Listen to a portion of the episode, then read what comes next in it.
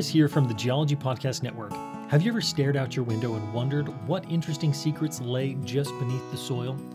Don't let the Kentucky bluegrass and your mother's geraniums fool you. There is exciting geology even in your backyard. In this podcast, we explore the amazing discoveries and geologic events that happen right in someone's backyard.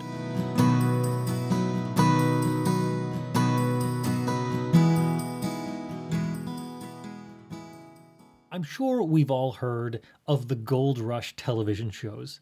From miners in Alaska, Australia, Peru, and Ghana to gold divers in the Bering Sea, gold mining TV has swept the world. I was amazed to see that the Gold Rush TV series has been going on for 11 seasons. That's right, 11 years of Gold Rush TV. If you've not heard of this, basically, it is a reality TV crew that follows around various mining camps throughout their exploits, adventures, and drama. Of course, lots and lots of drama. Finding gold isn't going to come easy. I have no plan B. We've gambled a lot. It better be there. I can't spend another year of my life working for him. He steals Todd Hoffman's secret weapon, and his crew has abandoned him for their old jobs. I'm out, Todd. Dude, I'm out. Dream's over. Reality TV has never been my cuppa, but I can't deny the intrigue of these intrepid miners working their guts out for the 79th element on the periodic table. Gold has been an important commodity for millennia. The earliest evidence of human collecting gold dates all the way back to 40,000 years ago. But as far as I can tell, it seems to be an isolated occurrence and that they were simply collecting it as trinkets.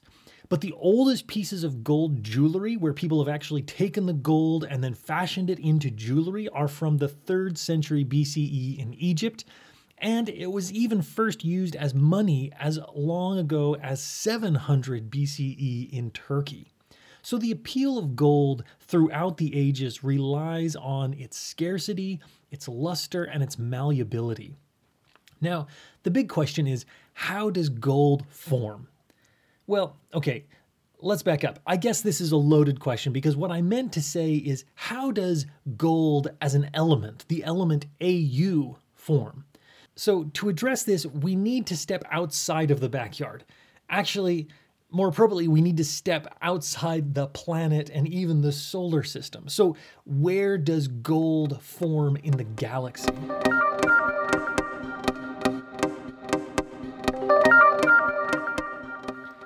Stellar fusion provides an explanation for the formation of many elements heavier than hydrogen. Within a star's core, pressure is so intense that two hydrogens combine to make a helium, two heliums combine to make beryllium, helium plus beryllium make carbon, helium plus carbon make oxygen, etc., all the way up to iron and nickel. This helium addition is called the R process. But the R process only gets us up to a mass number of 28, or nickel. So, how do we go from 28 at nickel all the way up to 79 and beyond? To get there, we need more energy. Supernovae are one place where there's a lot more energy. But even within a supernova, there is not enough energy to get us all the way up to gold. For this, we need the collision of two neutron stars. Merging neutron stars generates so much energy that it creates not only gold, but the heaviest naturally occurring elements in the universe. The heaviest one being plutonium, if you were wondering. So, two neutron stars collide, explode, create gold, then what? Then those heavy elements are concentrated around newly forming stellar nebula. Most of that gold along with those other heavy elements, are concentrated in the cores of newly forming planets. I remember reading a paper many years ago that argued all of the elements heavier than iron sunk to the core of the Earth during the very early stages of planet formation, when the Earth was still completely molten, and those heavy elements have been stuck there ever since. These authors then postulated that all of the heavy elements that we have in the crust and the mantle today were delivered to Earth by asteroids as a late veneer after the core had formed. So the heavy elements, including all the gold, were subsequently moved around and concentrated by geologic processes until we could extract them for our trinkets. It's pretty incredible to think of this immense stellar galactic process just so that our significant others can have a bit of gold around their finger. Well, now, my wife's ring is actually palladium, but similar story with palladium. So, with that amazing tangent, let's get back into the backyard. After neutron stars collide and meteorites deliver gold to the Earth after core formation, some of that gold may live in your backyard.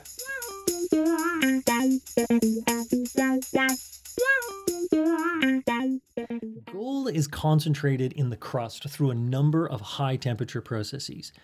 These either include high grade concentrations in thin veins associated with hot fluids along fault zones, or more disseminated in igneous porphyries that are often associated with copper and silver.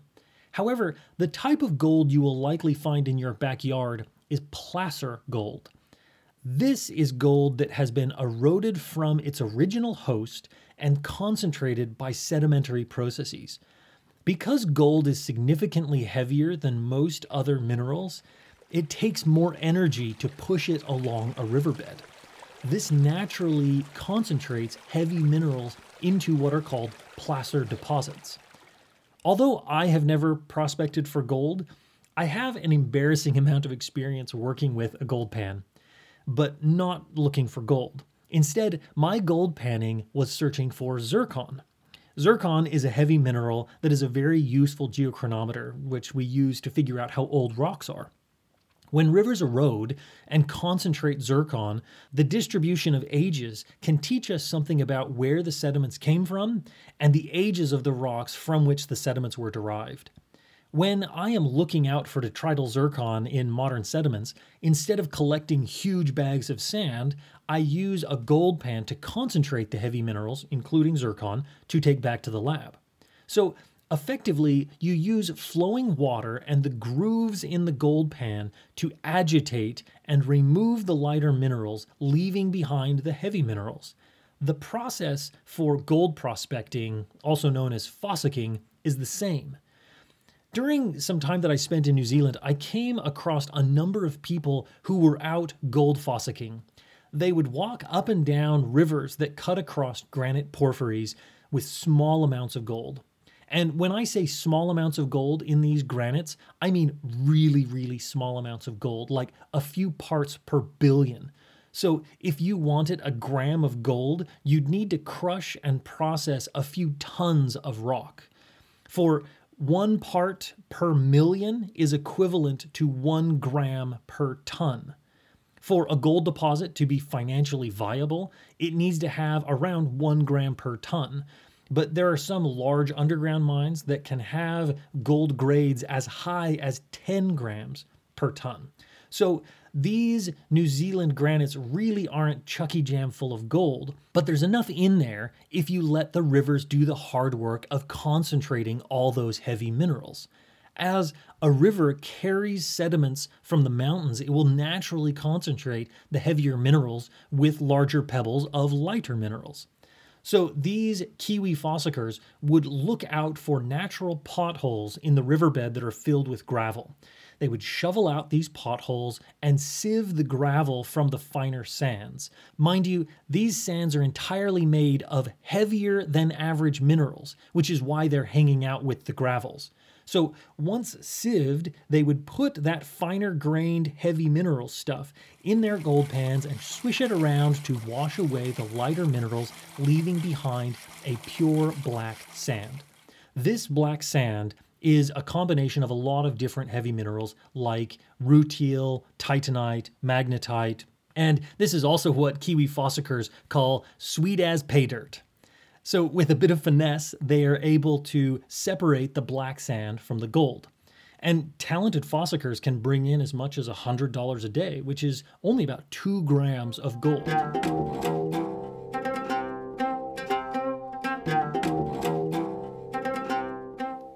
Of my favorite gold in your backyard stories is about a man from Ottawa, Ontario, who was sitting on his porch when a neighbor's dog dropped by for a visit. While he thought the dog was just going to do her business on his front lawn and then walk away, instead, the dog just dug up a little hole and then walked off. And he went over there to fill in the hole and he noticed a little lump that the, the dog had dug up. And as he bent down to pick it up, he realized it was a flippin' gold nugget. This 12 carat nugget had just been sitting in his front yard his entire life. So, although that story is really interesting, no story about finding gold nuggets would be complete without telling the story of the Welcome Nugget.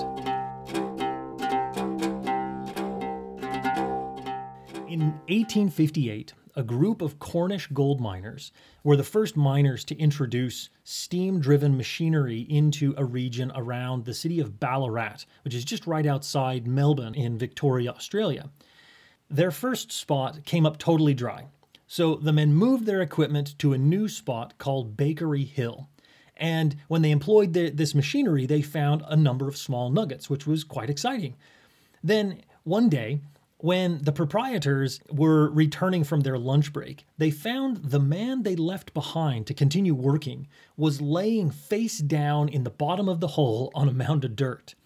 Thinking that he had died of exhaustion, one of the men jumped in to turn him over and noticed that the prostrate man was laying on top of a massive gold nugget.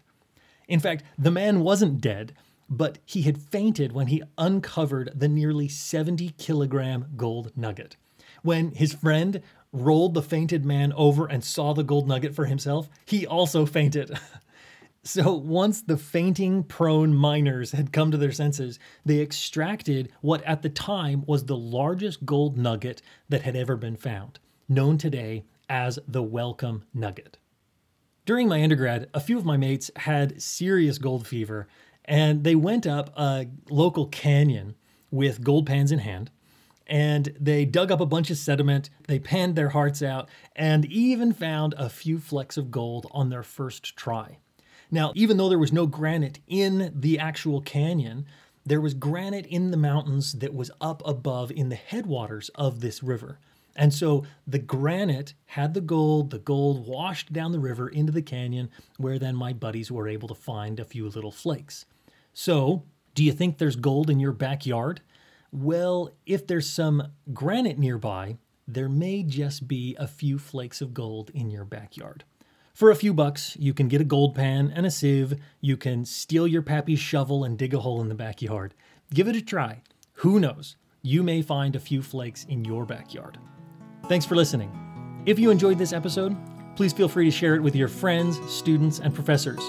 Backyard Geology is a part of the Geology Podcast Network and is sponsored by Traveling Geologist.